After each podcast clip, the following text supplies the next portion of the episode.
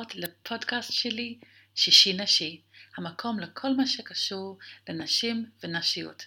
אני כל כך שמחה שאת מצטרפת אליי במסע שלי לעודד שיח פתוח בפוריות, הריון, מחזור ועוד. שמי ענת גרין, אני מטפלת הוליסטית בתחום בריאות האישה ומדריכה לשיטת מודעות לפוריות.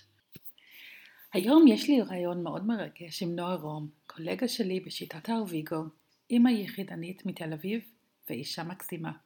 היא משתפת את המסע שלה להורות יחד עם הידע שלה מהקליניקה. היא טיפלה בעשרות נשים במסעות שלהן לאימהות. אז שלום נועה, היום היי. אני מראיינת את נועה רום, אז אה, נועה, אני אשמח אם תציגי את עצמך. אז אה, אני מטפלת בשיטת ארוויגו, אה, אימא יחידנית לתמר בת השנה ושלושה חודשים, ועם תמר עברתי הרבה מאוד בדרך עד שהגעתי לרגע המיוחל של ידיים מלאות, וחמש שנים של טיפולי פוריות לימדו אותי בדרך הרבה מאוד דברים שגם תרמו לקליניקה. זהו, היום, היום, היום אני בעצם משלבת את הידע שאני מביאה מהתהליך האישי שעברתי, יחד עם מה שאני עושה בקליניקה, ובדגש על אה, עזרה להרבה אימהות אה, במסע של יחידנות. יפה, אז אני באמת חושבת שאת במקום מאוד ייחודי, שיש לך גם את הרקע המקצועי, וגם uh, את עברת את התהליך, ואין בן אדם שמבין את המורכבות והקושי של טיפולי פוריות מאשר אישה שעברה את זה. אז um, אני אשמח, לפני שאנחנו צוללים לנושא של יחידניות, אז אולי את רוצה להגיד כמה מילים על מה זה טיפולי פוריות, כי בטח יש אנשים שלא uh, מבינים מה זה, מה התהליך, מה זה דורש מאישה. בגדול, אה, טיפולי פוריות אה, מגיעים אליהם ברגע שרופא אה, מגיע למסקנה שבצורה טבעית אישה לא תיכנס להיריון, ואז יש שלבים בדרך. השלב הראשון בדרך כלל יהיה שלב שמציעים בו הזרעה, כלומר, לוקחים את הזרע מהגבר או מתורם, משביחים אותו, זה אומר מנקים את הזרע, ו... מכניסים אותו אה, אל תוך הרחם של האישה אה, באופן שיהיה מיטבי ביותר ויאפשר לה להיקלט יותר טוב להיריון. אה, אם יש איזושהי בעיה אצל האישה שקשורה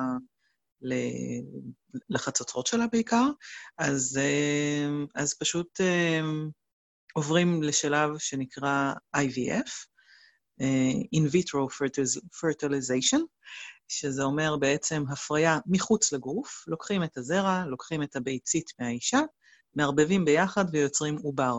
את העובר מכניסים חזרה אל תוך האישה, אה, כאשר כל התהליך המאוד נחמד הזה נשמע אה, פשוט וקל, אבל הוא כרוך בהרבה מאוד אה, קושי רגשי ופיזי. אה, בעיקר של האישה. כלומר, גם אם לגבר יש איזושהי בעיה, עדיין האישה היא זו שעושה את העבודה הקשה. אמ, וזה הרבה פעמים כרוך בהזרקה של הורמונים אה, לבטן, אמ, הורמונים שהרבה פעמים גם תורמים למצבי רוח אה, מדהימים, אמ, וקושי פיזי שיכול לפעמים גם לגרום לכאבים, נפיחויות והרבה אה, עניינים פיזיים סביב אה, עניינים אה, של פוריות, אם זה רחם ובטן באופן כללי. הרבה פעמים לא נראה את זה על אישה שמסתובבת ברחוב, שהיא עוברת טיפולי פוריות, לא יהיה לה שלט על המצח, אבל uh, בתוך תוכה אישה שעוברת טיפולי פוריות עוברת הרבה מאוד בדרך. Uh, ו, ולעיתים אה, צריכה אה, לספוג ולסבול הרבה מאוד דברים ש, שצריך להסתיר אותם רגע מהסביבה בזמן שהיא מנסה להתמודד עם קושי. אה, וזהו, הקושי הוא בעיקר מתנקז בסופו של דבר לאישה. ברור שגם הגבר לוקח חלק בתהליך, וגם לו זה לפעמים קשה, אבל, אבל האישה היא זו שנושאת בנטל. כן, בהחלט. אוקיי, אז מה שתיארת עד עכשיו, זה יכול להיות התהליך אצל אה, אישה שיש לה בן זוג, אבל זה משהו מיוחד, או יש דברים אחרים, שאישה עוברת את התהליך בעצם לבד, בלי בן זוג. אז אה, אולי את רוצה, כאילו, אה, להוסיף כמה דברים, מה היא עוברת, או מה, מה, איזה עוד קשיים היא צריכה לעבור במצב הזה. הקושי הראשוני הוא רגשי. זה לוותר על החלום של האגדה של אה, אבא, אימא, שני ילדים וכלב, ו... ולהכיר בזה שחלון ההזדמנויות אה, להרות הולך ומצטמצם, וצריך לקבל החלטה מאוד קשה של אה, להפוך ליחידנית ולייצר קונספט של משפחה אחרת. קבלת ההחלטה זה תהליך מאוד אה, סבוך, בדרך כלל מאוד ארוך. אה, אני נוהגת גם ללוות נשים שעוברות את התהליך הזה אה, לאורך שנים עד שזה מתקבל. אני באופן אישי, לקח לי חמש שנים לקבל החלטה להיכנס לזה בכלל. ו... ואז יוצאים לדרך כאשר בוחרים בזרע מבנק זרע. זה יכול להגיע מהרבה מאוד סוגים של בנקים. יש בנק אה, שמציע זרע של מישהו אנונימי לחלוטין, בלי יותר מדי פרטים עליו, עד לבנקים שייתנו לך אה, אה, תמונות של התורם בילדותו, ואפשרות ליצור קשר כשהילד יגיע לגיל 18 וכדומה. זה בדרך כלל גם כרוך בהוצאה כלכלית מאוד גדולה, וכל מנת זרע יכולה להספיק לתהליך אחד של טיפול. אמ, ומהרגע שנמצא התורם ויוצאים לדרך, אז, אה, אז צריך אה, לזכור שיש גם אה, סביבה שאמורה לתמוך בתהליך. תהליך של שאיבת הביציות מהגוף של האישה כרוך בהרדמה מלאה. זה אומר שמישהו צריך להתלוות. בדרך כלל זאת אימא, אבל יש גם יחידניות שעוברות את זה בלי אימא. אמ, ויש אה, צורך אה, בהרבה תמיכה נוספת, אם זה של חברים וחברות, ואם זה באיזושהי דרך אה, לגייס גם עזרה חיצונית שתהיה בתשלום, ובלבד שמישהו יישאר למשל עם ילד נוסף בבית בזמן שניגשים לתהליך של הפריה נוספת. אמ, יש הרבה מאוד דברים ש, שצריך לעשות בדרך בשביל לקבל את העובדה שאת לבד שם. עם כל כמה שיש uh, סביבה תומכת מסביבך וכולם מחזקים את ידייך, את לבד שם. ובסופו של דבר, uh, כשאת יוצאת בידיים מלאות עם ילד, את, uh, את נשארת עם הטיפול בו, ואת זו שצריכה לתת את המענה, ו... וזה מורכב מאוד. כלומר, זה מורכב מהרבה בחינות. לדעת ש... שאת הבן אדם היחיד עבורו בעולם. Mm, כן. אז אני רוצה רגע רק לחזור להחלטה. אמ, כי אני, כמו שאת אומרת, שזאת החלטה שלקח לך חמש שנים אפילו להגיע להחלטה, עוד לפני שנכנסת לתהליך. אשמח לשמוע קצת יותר פרטים על איך התגבשה אצלך ההחלטה עוד לפני שהתחלת את הטיפולים, אבל איך הגעת להחלטה שאת רוצה להתחיל ואת מוכנה לעבור את התהליך לבד? אמ, זה התחיל מזה שרופא הפנה את תשומת ליבי שאני צריכה להתחיל לחשוב על תהליך של שימור פריון. אמ, שימור פריון כרוך בהזרקה של הורמונים, ואני מאוד נבהלתי מהתהליך, ו... ונתתי לזה קצת אה, אה, לנוח, אה, שיחקתי עם המחשבה. אה, ואז כשהגעתי בגיל 37, אה, שוב לאותו רופא, ואמרתי, אוקיי, הבה נשמר פריון, הוא אמר לי, תראי, את כבר בשלב קצת יותר מתקדם, אז, אה, אז בואי נדבר על זה שאולי בעצם נחשוב על הריון, במקום לעשות שימור פריון. ו... ואז חזרתי שוב הביתה להתלבט. אה, האם יש לי גב כלכלי מספיק טוב בשביל זה? האם אני יכולה כעצמאית להרשות לעצמי בכלל את התענוג הזה של אה, להביא ילד לעולם ולנסות גם לכלכל אותו ולפרנס? אה, יש הרבה אלמנטים כלכליים מאוד מלחיצים ש... שאני הייתי צריכה לקחת בחשבון, איך משלמים שכר דירה, מה קורה אם אני צריכה להיות בשמירת הריון ולא יכולה לעבוד, מה קורה אם אני לא מצליחה למצוא סידור לילדה ואי אפשר לעבוד. אמ, תמר בת שנה ושלושה חודשים, ו... ואני שנה כמעט בקושי עובדת. ו... Mm. וזה קושי, זה קושי מאוד גדול. וחייבים להיות עם אה, רזרבות מתאימות, ובידיעה שיש מישהו גם שיכול לעזור כלכלית. הקטע הכלכלי הוא מאוד חשוב. Uh, מעבר לזה, כמובן רגשית, uh, להודות בזה שלתמר אין אבא, ו... וזה משהו שהוא... לי קשה לעכל, אני לא בטוחה איך זה יהיה עבורה כשהיא תגדל. אה, זה לקבל בעצם החלטה מאוד גדולה גם עבורה, לא רק עבורי. Mm. וזו אחריות גדולה. ואני כולי תקווה שהיא תמצא את הדרך הנכונה עבורה להתמודד עם הסוגיה הזאת. כן, אה, בהחלט. אז יש את הפן הרגשי, הכלכלי. וגם אה, לפעמים אפילו התמודדות עם הסביבה. אוקיי, okay, זאת הייתה השאלה הבאה שלי. אמ, איך הם קיבלו את ההחלטה שלך? או אולי אנחנו נתחיל עם אה, הקרובי משפחה. ההורים שלי לאורך כל הדרך תמכו בצורה מלאה בכל שלב שבו אה, הייתי. היה שלב גם ששקלתי אפשרות של אה, אה, הורות משותפת, שזה אומר ש... יש עוד מישהו שתורם את זרעו, והוא מתפקד כהורה, אבל הוא לא בן הזוג שלי. אה, הם תמכו בכל שלב, ו... ומאוד רצו להגיע לנקודה שבה יהיה להם נכד ראשון. ו...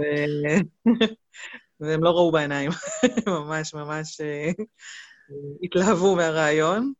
אה, אני ראיתי מתחת לפני השטח את, ה, את התגובה הראשונית, ו, והייתי מאוד גאה בהם שהם ידעו uh, לראות מעבר ולראות באמת uh, מה יהיה הכי טוב עבורנו כמשפחה. Mm-hmm. Uh, המשפחה הגרעינית, שזה אומר uh, אחי וההורים שלי, uh, אלה האנשים הכי תומכים בחיים שלי, הכי חשובים, משמעותיים, והיה חשוב לי גם לשמוע את דעתם. הם מאוד מאוד הרגיעו אותי ש... שהם נמצאים שם בשבילי, ו... ואני חושבת שזה אלמנט מאוד מאוד חשוב. אני חושבת שבלעדיהם לא הייתי ניגשת לתהליך, בלי לדעת שיש לי את הגב של המשפחה שלי, אמ, והרבה פעמים זה אפילו גב רגשי. ו... וזהו, והם באמת uh, עושים עבודה נפלאה היום. הם uh, מאוד עוזרים. המרק שתמר אוכלת זה רק מרק של סבתא. ו... וזהו, אני חושבת שההחלטה אה, בדיעבד הייתה ההחלטה הכי נכונה שיכולתי לקבל, ו... וזה רק אה, עושה לי חשק לעוד. וואו, ממש מרגש. ואחרי המשפחה הקרובה, בטח את התחלת לספר לעוד חברות, או איך, אה, איך אנשים שמעו שזה הדרך, עוד לפני שנכנסת להיריון? כאילו, שיתפת אנשים? אה, שיתפתי תמיד בצורה מאוד אה, פתוחה. המונח יחידנית היה משהו שכבר התחיל לאט-לאט להשתרש.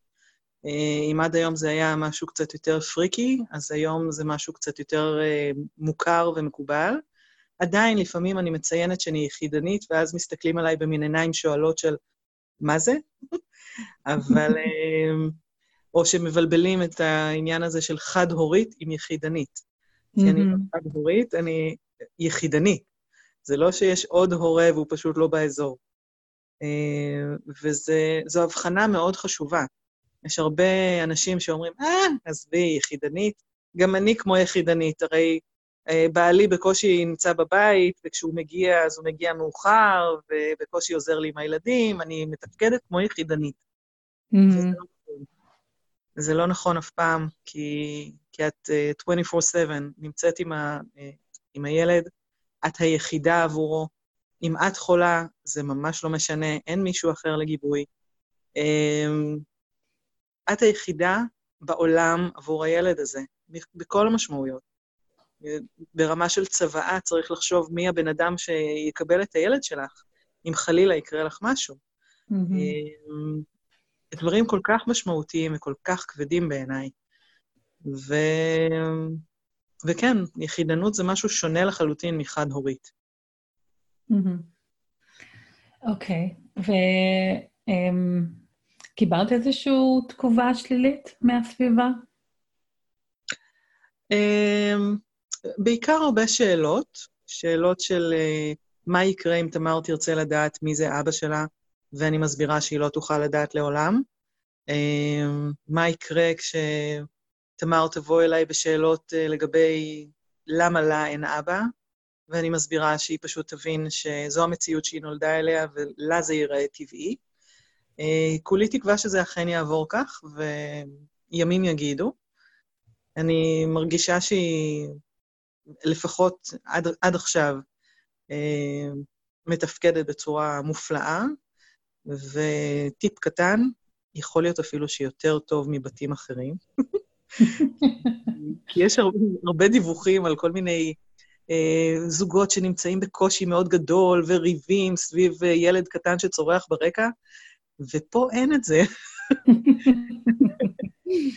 אני, אני חושבת שזה יתרון מאוד גדול, וזה אמנם יתרון שאני נאחזת בו, ואני עדיין מעדיפה את הפורמט הראשוני של אבא ואימא, אבל, אבל בכל זאת, זה, זה הרבה מאוד רוגע, הרבה מאוד שמחה, ו, ומשהו רגוע יותר סביב הילדה. יפה, איזה יופי לשמוע. אוקיי, אז בואו נחזור. אחרי ההחלטה, את צריכה לגשת לרופא ולהבין מה האופציות, וכל אישה צריכה לעשות את זה בהתאם למצב הבריאותי שלה. יכול להיות שאישה בריאה ופוריה והיא ניגשת לטיפולים כאלה, או יכול להיות שאישה מגיעה להחלטה ויש לה איזשהו אתגר בנושא הפוריות. אני מאוד האמנתי בגוף שלי. אני כמטפלת ארוויגו גם מאמינה בגוף של אישה הרבה יותר מרופאים. אני חושבת שרופאים באופן כללי אה, קוראים יותר בספרים מאשר אה, להסתכל בעיניים של מי שיושבת מולן. ו... ו... ואני הודעתי לרופאים שלי ש... שאני מתכוונת להרות בצורה טבעית, בהזרעה, אה, בלי תוספות הורמונליות, ובהזרעה העשירית נקלטתי להיריון. אה, בדרך כלל מאפשרים לאישה לעבור בין שתיים לשלוש הזרעות, לפני שדוחפים אותה לתהליך של IVF. IVF, הפריה חוץ-גופית, זה אומר בעצם להתחיל ולהתעסק עם משהו הרבה יותר רציני, שמשבש את הגוף, מכניס אה, הורמונים לגוף ו... ועושה יותר נזק לפעמים, אה, אבל אני התעקשתי והתעקשתי. לצערי, ההיריון הזה הפסיק בצורה טבעית, אה, הדופק הפסיק והייתה הפלה טבעית.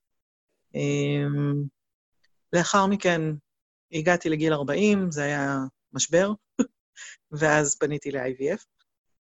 אמ, ובגיל 40 באמת אה, התחלתי בתהליך IVF, אה, שוב נקלטתי להיריון, שוב פסק באופן טבעי, ושוב הייתה הפלה טבעית.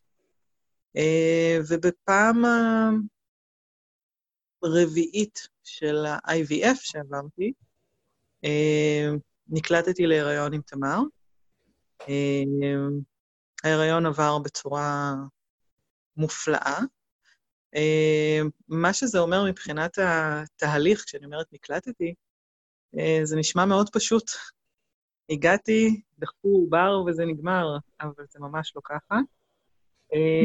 תהליך כתיבת הביציות זה תהליך שמצריך הזרקה של הורמונים, לאורך uh, כעשרה ימים, שבהם הגוף שלך הופך להיות משאית של ביציות. אני באופן אישי גם פוליציסטית, שזה אומר שאני מייצרת הרבה יותר ביציות מהרגיל.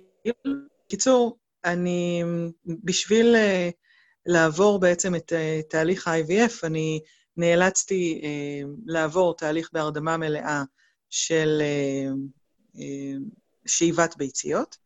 Uh, שואבים בעצם את הביציות uh, החוצה מהגוף, ואז מערבבים אותן עם מנת הזרע, שאני מביאה אותה מבית חולים שבו בעצם היה בנק הזרע שלי. אה, אפילו השינוע של הזרע הוא קצת walk of shame. זה, זה תהליך כזה שאת אמורה להסתובב עם טנק גדול כזה, שבתוכו יש מנה קטנטנה של זרע. אה, ו... ואז מייצרים עוברים. את העוברים אה, אפשר להחזיר ב... בכל פעם אחד או שניים לפי החלטה של רופא ומטופלת. כאשר לוקחים סיכון אם מחזירים שניים שיוצרים בעצם הריון של תאומים. אה, בהריון של תמר החזרנו שני עוברים, ותמר היחידה שנקלטה. וכשאומרים החזרנו, זה בעצם uh, לעבור תהליך של לשים בב, בבטן, ברחם, בצורה uh, וגינלית את, העובר, uh, כאשר אישה רגילה עוברת את זה כמו בדיקה רפואית אצל רופא, אה, אני כבר לא יכולתי לשאת את הכאב, ונאלצתי לעשות את ההחזרה בהרדמה מלאה. אז, mm. אז גם, ההרדמה, גם ההחזרה שלי הייתה בהרדמה מלאה. ו... Okay. וזהו, ו... ונקלטתי להיריון. Mm-hmm. ומשם הכל היה ורוד. אז אני שמעת שאם אמ, עשית החזרה של שתי עוברים, אז היית מוכנה גם לסיכוי לתאומים? נכון מאוד, באהבה גדולה, הלוואי. כן? בטח. ואת מכירה אימהות יחידניות שהציעו לעולם תאומים? כן, אני מאז נחשפתי לעולם היחידנות אה, בצורה הרבה יותר רצינית, אה, ואני רואה את זה בצורה נהדרת. אמ, הלוואי והייתי מצליחה להביא תאומים לעולם, זה היה מושלם בעיניי. נכון, זה קשה, אבל זה לא מפחיד אותי. זה, זה ממש משהו שנשמע לי אידיאלי. אני יודעת שהיום, כשאני ניגשת אה, מחדש לתהליך, אני לא, לא רוצה בהחזרה של שניים. Mm-hmm. כי, כי, כי פה זה כבר יהיה too much. mm-hmm. Mm-hmm. כן, ויש גם, אני הבנתי שיש חלוקת דעות, האם יש יותר סיכוי של הצלחה עם מחשפים שתיים. אז זהו, שגם פה המחקרים מאוד חלוקים. יצא בדיוק מחקר לפני כשנה, שהראה שכשמחזירים שניים אז מורידים את הסיכויים. כן, זהו. כן, של הריון בכלל. כן, בדיוק. כן, זה מאוד מעניין דווקא. כן. אוקיי, אז um, את הזכרת את הנושא, את הנושא של קהילה. יש uh, קהילה מגובשת פה בארץ של יחידניות? Um, זה הולך ומתגבש בעיניי. אני חברה בכמה קבוצות פייסבוק, um, ואפשר לראות את ה... אחווה בין היחידניות. אה, זה עדיין לא מספיק אה, מגובש בעיניי. יש קהילות קטנות בכל מיני ערים גדולות. אה, תל אביב משופעת ביחידניות, וזה משהו שהוא יותר נפוץ. אבל יש, יש לאט-לאט התארגנות כזו של אה, אימהות שפשוט אה, עוזרות אחת לשנייה יותר מהרגיל, מתוך ההבנה אה, שזה קושי גדול יותר מהרגיל. חולקות מידע, חולקות ציוד, פריטים יד שנייה לתינוקות וכדומה. זה משהו שממש יש קבוצות ייעודיות לזה. יש קבוצת פייסבוק אחת שהיא יותר בעייתית בעיניי, שמחפשת אחים ואחיות שבעצם הגיעו מאותו תורם זרע. Mm. זה משהו שבזמנו סקרן אותי, ומאוחר יותר השתדלתי להתרחק. זו קבוצה שלמעשה מחפשת תורמים, שהרי מאותו תורם אפשר לפעמים לקבל מאות של ילדים. ואז אה, לפעמים אה, נוצרים קשרים שכאלו אה, של מספר אחים שנוצרו מאותו תורם זרע, שהם למעשה חצאי אחים. אותי זה פחות מעניין, אני לא מחפשת קשר שכזה עבור תמר. אם זה יעניין אותה ביום אחד, אז היא אולי תוכל למצוא. אבל זה חיפוש שנעשה בדיעבד או מראש? אמ, זה משהו מאוד אמ, פיראטי, הייתי אומרת.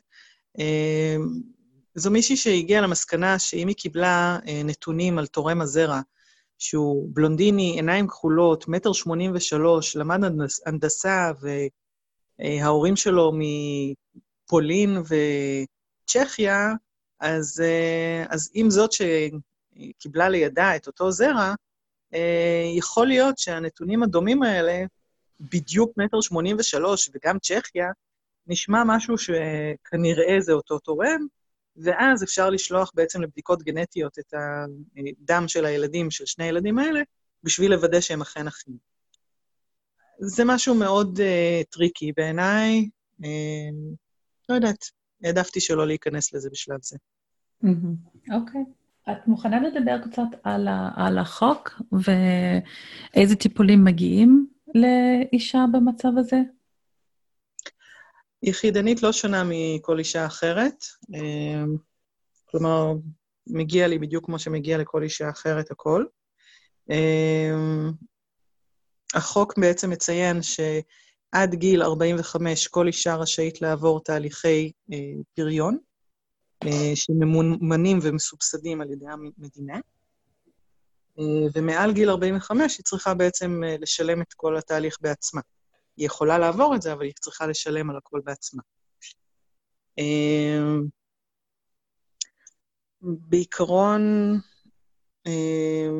יש אפשרות היום לעבור את הכל בצורה מאוד נוחה דרך קופות החולים. וגם לעבור את התהליך בבתי חולים פרטיים באמצעות טופס 17, mm-hmm. שזה הופך את התהליך להרבה יותר זול ונוח. עדיין זה כרוך בהרבה מאוד הוצאות כספיות של הוצאה על תרופות, שיכולות להגיע לאלפי שקלים. Mm-hmm. וזהו, מבחינת החוק, כל אישה שמעוניינת להרות בכל צורה, מוזמנת לעשות זאת. אה, אם זה בהורות משותפת, אז זה מחייב אה, אה, איזשהו מסמך מעורך דין, שמציין שיש הסכמה בין הצדדים לגבי הבאת הילד לעולם. אוקיי. ויש משהו שהיית רוצה לראות, איזושהי תמיכה מהמדינה לנשים במצב האלה, במצבים האלו? אני אולי לא אהיה פופולרית בתשובה שלי, okay. אוקיי. ואני אגיד שאני חושבת שאם הבאתי על עצמי את הסיטואציה המאוד מורכבת הזו, אני צריכה לשאת באחריות על זה. אני לא מצפה מהמדינה שתעזור לי יותר או פחות. אה, אני כן מצפה שיגלו התחשבות כשאין אה, הורה מלווה כי אין אבא, אה, ויש רק אימא והיא עובדת, או לחלופין מסגרות כמו נעמת שמתחשבות נהדר בעובדה שאני יחידנית, וזה מאפשר לי אפילו קדימות לפני אימא אחרת, ואני מאוד מוקירה ומודה. אבל אני באמת חושבת שהאחריות מוטלת עליי, לא על המדינה ולא על אף אחד אחר. לא, לא הבאתי ילדים בשביל להפוך לנטל המדינה שלי. זה נכון שנתתי לה הרבה מאוד, אבל אני לא מצפה ממנה תמורה על זה שהחלטתי את ההחלטה הזו, אה, ואני חושבת ש... שאני אקח את האחריות הזו ואני אעשה את מה שצריך בשביל שתמר תקבל את המקסימום ממה שאני יכולה לתת. Mm-hmm. אם, אם יהיה אקסטרה מהמדינה, מה טוב, אבל אני לא מצפה לרגע. אוקיי. Mm-hmm, okay. ומה היית רוצה להגיד um, לאישה ששוקלת לעבור uh, את התהליך הזה כדי להביא ילד לעולם לבד? אני נפגשת עם הרבה נשים כאלו. אמ, אני מודה שהשיקולים הם מאוד מגוונים, ולא תמיד אה, מובנים לי. כלומר, כבר ישבו מולי נשים שציינו שמכיוון שהן מבוגרות מדי, אז הן רוצות לעשות ילד. ולא, הן לא רוצות להיות אימהות כרגע, ולא, זה לא מתאים להן בלוז, ולא, זה לא מסתדר להן באופן כללי להפוך לאימא, אבל מכיוון שהן מבוגרות, אז הן יעשו ילד. או לחלופין, אה, ההורים שלה רוצים שהיא כבר תהרה, והם רוצים נכדים, אז היא כבר תעשה ילד ושהם יגדלו אותו. אני מרגישה, לפחות uh, בראייה שלי, שאם אישה לא מרגישה את הצורך הבוער הזה בבטנה uh, להביא ילדים לעולם, אז לא חייבים. באמת שלא. מבחינתי זה היה לחיות או למות. אני הרגשתי שאני אימא מגיל 20, והמימוש של זה רק התבקש. ואם לא הייתי מממשת את זה והופכת לאימא אה, בתעודת הזהות, אז אה, מבחינתי אין שום צורך להתקיים. אז, אה, אבל זו אני. כן, בטח יש דעות שונות מהרבה נשים אחרות, אבל אני חושבת שמה אתה אומרת זה נכון לכל, אישה. אז זהו, שלום. אני ממש הופתעתי, תדעי לך. כן. אני גם חשבתי בדיוק כמוך. וזהו, שלום. אמ, באמת, השיקולים הם לפעמים כל כך מוזרים בעיניי. אמ, אני לא יודעת, אה, אני לא יודעת איך להתמודד עם זה, אני אגיד לך את האמת, אני באמת לא יודעת. אני מרגישה שאצלי זה הגיע ממקום של המון רצון, צורך ותחושה של לחיות או למות, ו... ואצל אחרות אה, לא תמיד. זה, זה משהו שלפעמים מגיע משיקולים שהם לא מספיק אה, חזקים, וזה הרבה פעמים, דרך אגב, יהפוך לקושי מאוד גדול מאוחר יותר. אני מודה שממש קל לי לגדל את תמר. איזה יופי לשמוע את זה. וכן, אני באמת אה, מסכימה ש... אמ, איך שאת מגיעה לכל ה... לאימהות מאוד משפיע על החוויה שלך אחר כך, המוכנות נכון. שלך לזה. ובדיוק כשאת מתארת שנגיד את אה, פחות עובדת בשנה האחרונה, או שנה ויותר, כאילו מה שתמר נולדה. כן. ואולי כשהיית בהיריון, חשבת אחרי כמה חודשים, את תוכלי לחזור אה, לעבוד לפחות חלקית, או איכשהו, וזה לא יסתדר כמו ש... אה, נכון. חשבת. שזה קצת מתאר את כל החוויה של אימהות. שלפני שאנחנו הופכות להיות אימהות, אנחנו חושבות שאנחנו מבינות, אבל עד שיש לה, שאת מחזיקה בידיים שלך את התינוק ועוברת את הכל, זה, את מבינה את זה בצורה אחרת לגמרי. אה, כן, אני, אני חושבת שזה לא רק עניין של הבנה כמו היערכות. כלומר, אני לרגע לא ציפיתי, מבחינתי, שתמר תהיה איתי עד גיל עשר בבית ואנחנו נחיה באוהל, כי לא יהיה לנו כסף, אבל uh, אני באמת לא, לא ציפיתי שאני אצא לעבוד, קיוויתי. ואני לא ממש מאוכזבת שאני לא יוצאת לעבוד, אלא אני פשוט מצטמצמת. ואני משתדלת uh, להתאים את עצמי לנסיבות, ו... ודווקא הגישה הזו היא הגישה שמאפשרת לי לגדל את תמר בקלות. כי אם הייתי מסתכלת עליה בתור איזושהי מעמסה שנכנסה לי לחיים, ובעצם איזו תחושה של גוזלת לי את המרחב האישי שלי, או את הפרנסה שלי וכן הלאה, אז אני מניחה שהקושי היה הרבה יותר גדול.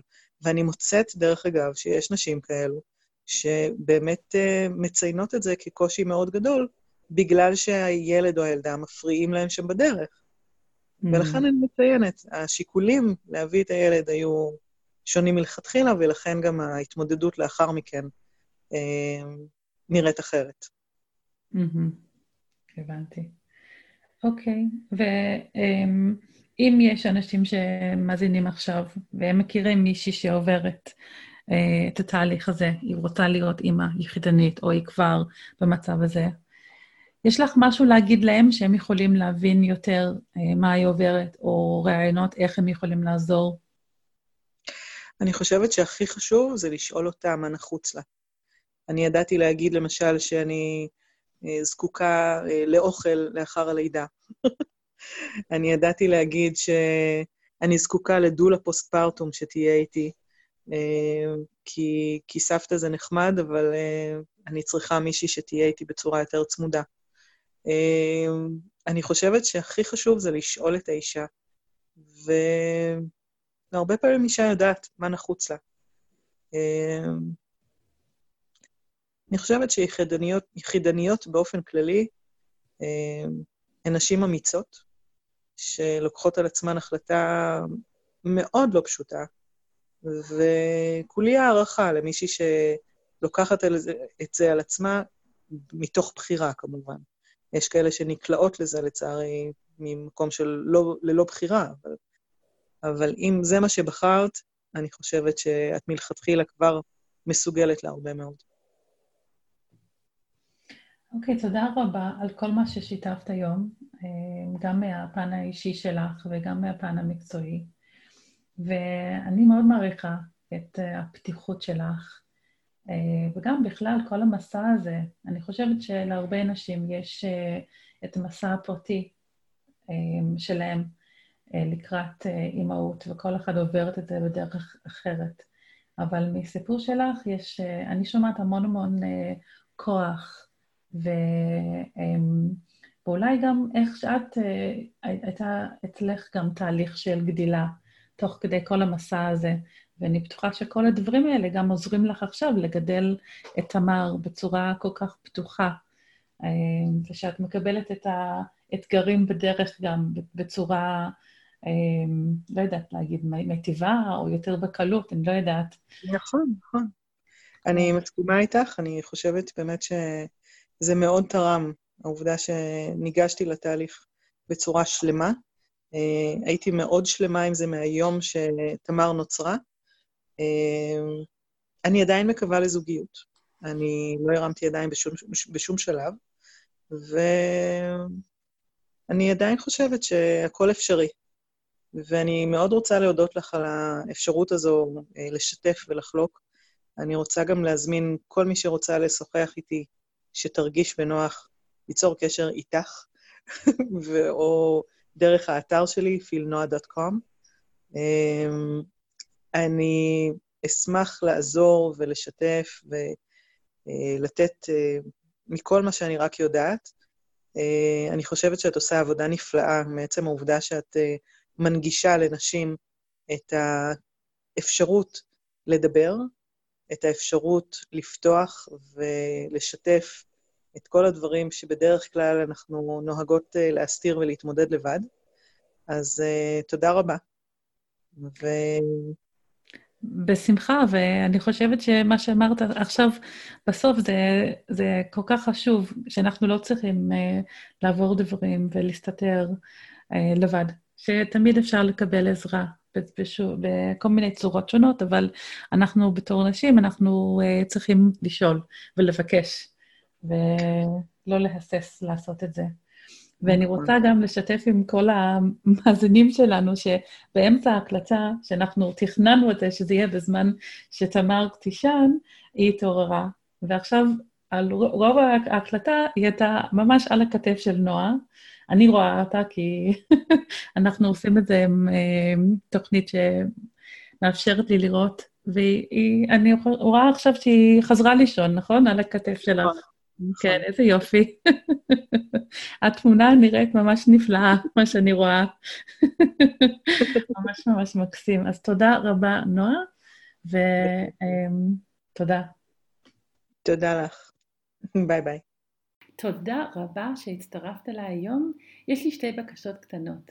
אשמח אם תלחצי על הכפתור subscribe כדי לקבל כל פרק חדש של שישי נשי שיוצא, ותשלחי את הפרק לחברה או קרובת משפחה שיכולה ליהנות מזה. תודה רבה, ואני מקווה שתצטרפי אליי בפרק הבא של שישי נשי.